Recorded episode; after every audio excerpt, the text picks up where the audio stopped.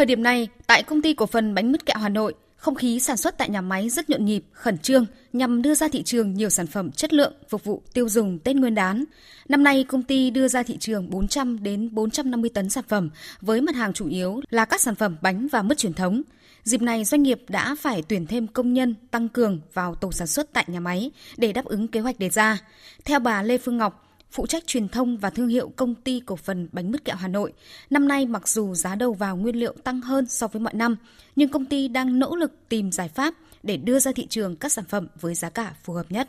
thời điểm này thì chúng tôi nhận thấy là cái sức mua đã có cái tăng lên so với cả một tuần trước đây thì chúng tôi cũng đang tập trung hết các ca sản xuất và tăng cường điều tiết các tổ từ sản xuất cho đến đóng gói để đáp ứng kịp cái nhu cầu tiêu thụ của thị trường sẽ hoàn thành cái kế hoạch đề ra trong vòng tuần tới. Giá cả thì chúng tôi cũng vẫn giữ cái sự ổn định của thị trường để đảm bảo là sức mua và cũng như là quyền lợi của người tiêu dùng. Nhiều doanh nghiệp cũng nhận định nhu cầu tiêu thụ hàng Tết năm nay sẽ tăng hơn so với cùng kỳ năm trước. Do đó, các doanh nghiệp sản xuất thủy, hải sản chế biến, bánh kẹo, nước ngọt, nước giải khát, hàng nông sản đã đặt mục tiêu sản lượng doanh số cao – các công ty sản xuất, kinh doanh thịt gia súc, gia cầm cũng đã hoàn tất khâu chuẩn bị tại trại chăn nuôi và trại liên kết để bảo đảm nguồn hàng cung cấp cho thị trường, đủ thực phẩm thiết yếu cho người tiêu dùng. Trong bối cảnh giá nguyên liệu đầu vào tăng, nhiều doanh nghiệp đã lên kế hoạch sản xuất, chuẩn bị các vật tư đầu vào, làm việc với các đối tác để giảm chi phí, giữ bình ổn giá sản phẩm tới tay người tiêu dùng. Ông Lê Hoàng Vinh, giám đốc công ty cổ phần sữa Ba Vì cho biết, Phục vụ thị trường Tết, đơn vị đã tăng sản lượng lên đến 30% so với thông thường.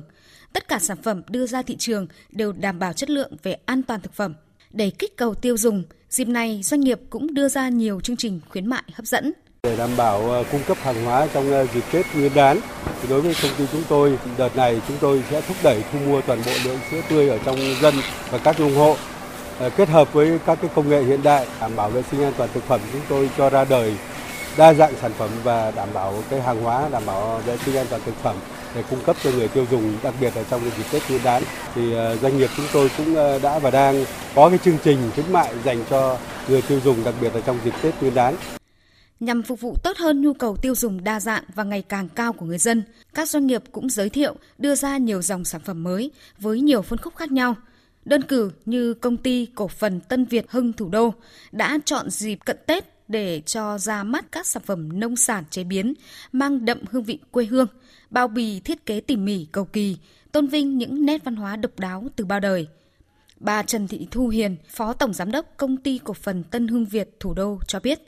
Tết này doanh nghiệp đưa ra bộ ba sản phẩm quà tặng Ngũ Phúc, Vĩnh Kết, Trường Xuân. Đây là món quà cho sức khỏe, tâm hồn và để bày tỏ tình thân. Thì chúng tôi rất là mong muốn được các khách hàng đón nhận và lựa chọn là sản phẩm trong dịp quà Tết, đặc biệt là với ờ, ba bộ sản phẩm là Ngũ Phúc, Trường Xuân và Vĩnh Kết thì cái tên của nó đã nói lên điều đó rồi. Thế và cũng như là cái lời chúc và cái ờ, tâm tình của chúng tôi à, từ Hưng Yên, từ Phú Hiến về cái sản phẩm này và à, các sản phẩm này đều ừ, rất là tốt cho sức khỏe và mong muốn được cái sự may mắn và tài lộc đến cho các khách hàng trong năm mới.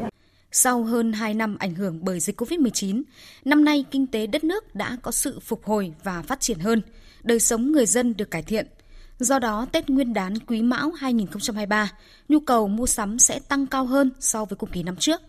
Trước sự chuẩn bị từ sớm của nhiều doanh nghiệp, cũng như sản lượng hàng hóa đều tăng hơn so với năm ngoái, hàng thiết yếu phục vụ nhu cầu mua sắm của nhân dân sẽ được đảm bảo.